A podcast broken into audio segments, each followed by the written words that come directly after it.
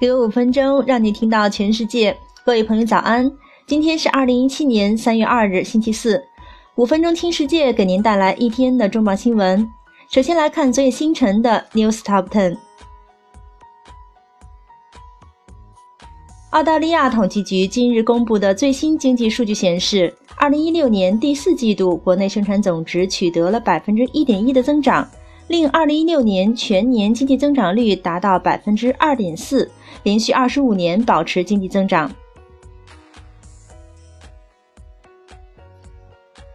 新世界财富的调查显示，英国未来十年超级富豪人数将增加百分之三十，该数据领先于其他欧洲国家。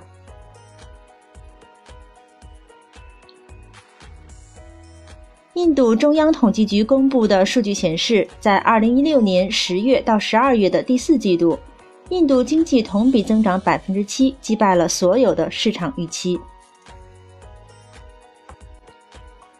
英国一位下议院议员称，英国2019年退出欧洲原子能共同体条约，如果新的措施还不到位，英国核电站可能将被迫关闭。特朗普就职后，国会首次演讲，申请美国史上最大国防预算增加额度，提议明年增加美国国防开支五百四十亿美元。如果获得国会批准，将推动明年美国国防预算高达六千零三十亿美元。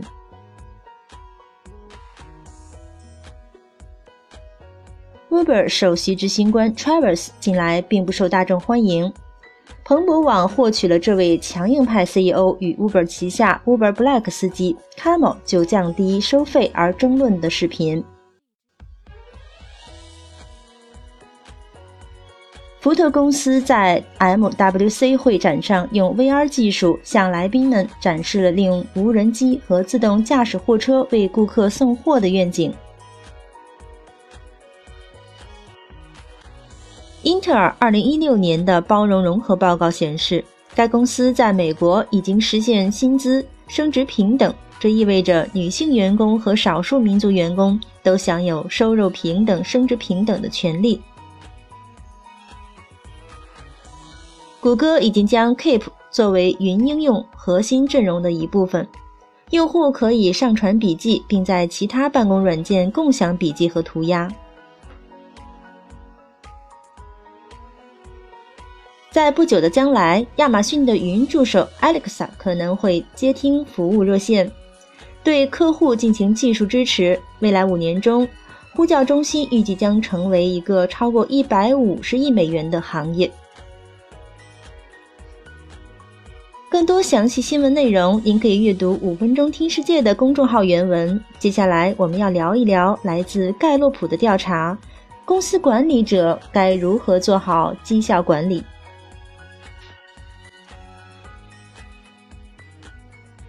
我推崇绩效管理工作的基本原因是能够提供一个理性的评判标准，并且目标是可以通过努力实现的。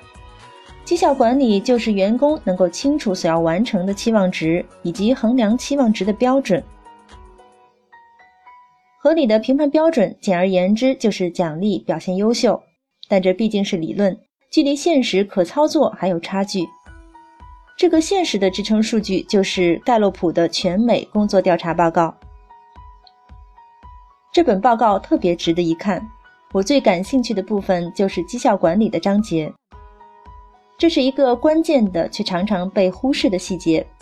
一天结束时，绩效管理工作应该完成所设定的目标，公司需要的目标。报告揭示了管理者如何去量化绩效管理工作。先说结论。许多管理者做的差强人意。百分之二十一的员工认可绩效管理的方式，促进了他们做出更好的成绩。这里的隐忧是，这种管理方式是否产生动力？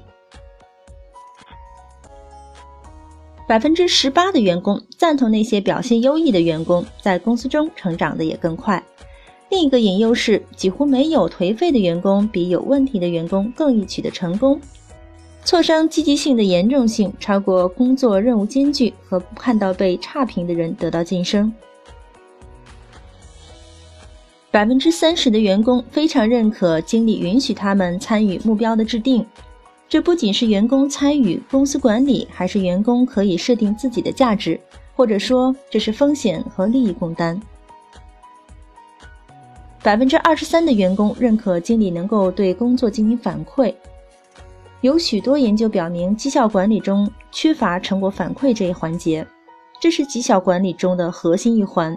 没有反馈，容易导致员工游离于目标之外，或者工作任务失败。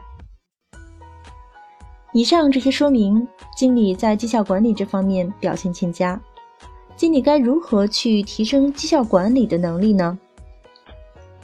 盖洛普的调查报告提供了一系列的成功例子，下面只从两个角度表述一下：一、设定合理目标；二、工作责任制。这两点是优化绩效管理工作的重点。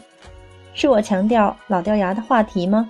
肯定不是，因为设定目标这一环节常被视作官僚作风的表现，而不是绩效管理的基础工作。我的经验是，绝大多数经理都不会耗费时间去琢磨这一点。经过深思熟虑后的目标，并得到员工积极参与的时候，这就是绩效管理的必备条件。同样，让员工主动负责也是很重要的。许多管理者对责任制有抵触心理，目标实现需要恒心和毅力。管理者对这一点的理解程度，决定责任制的有效程度。公司对管理者的要求是只看结果，但管理者不能用同样的标准去衡量员工。上文提到的盖洛普公司的调查报告，为公司管理层和 HR 部门提供了另一种思考方式。好了，今天的五分钟听世界就是这样了。更多新鲜资讯，您可以关注微信公众号“五分钟听世界”，我们将在第一时间为您传递重磅资讯，有度有料的资讯就在这里了。五分钟听世界是由我们团队每天从外媒资讯经过查找、翻译。编辑录制完成，需要花费大量的时间和精力。希望您持续关注，也期望您能对我们的努力进行打赏。明天再会。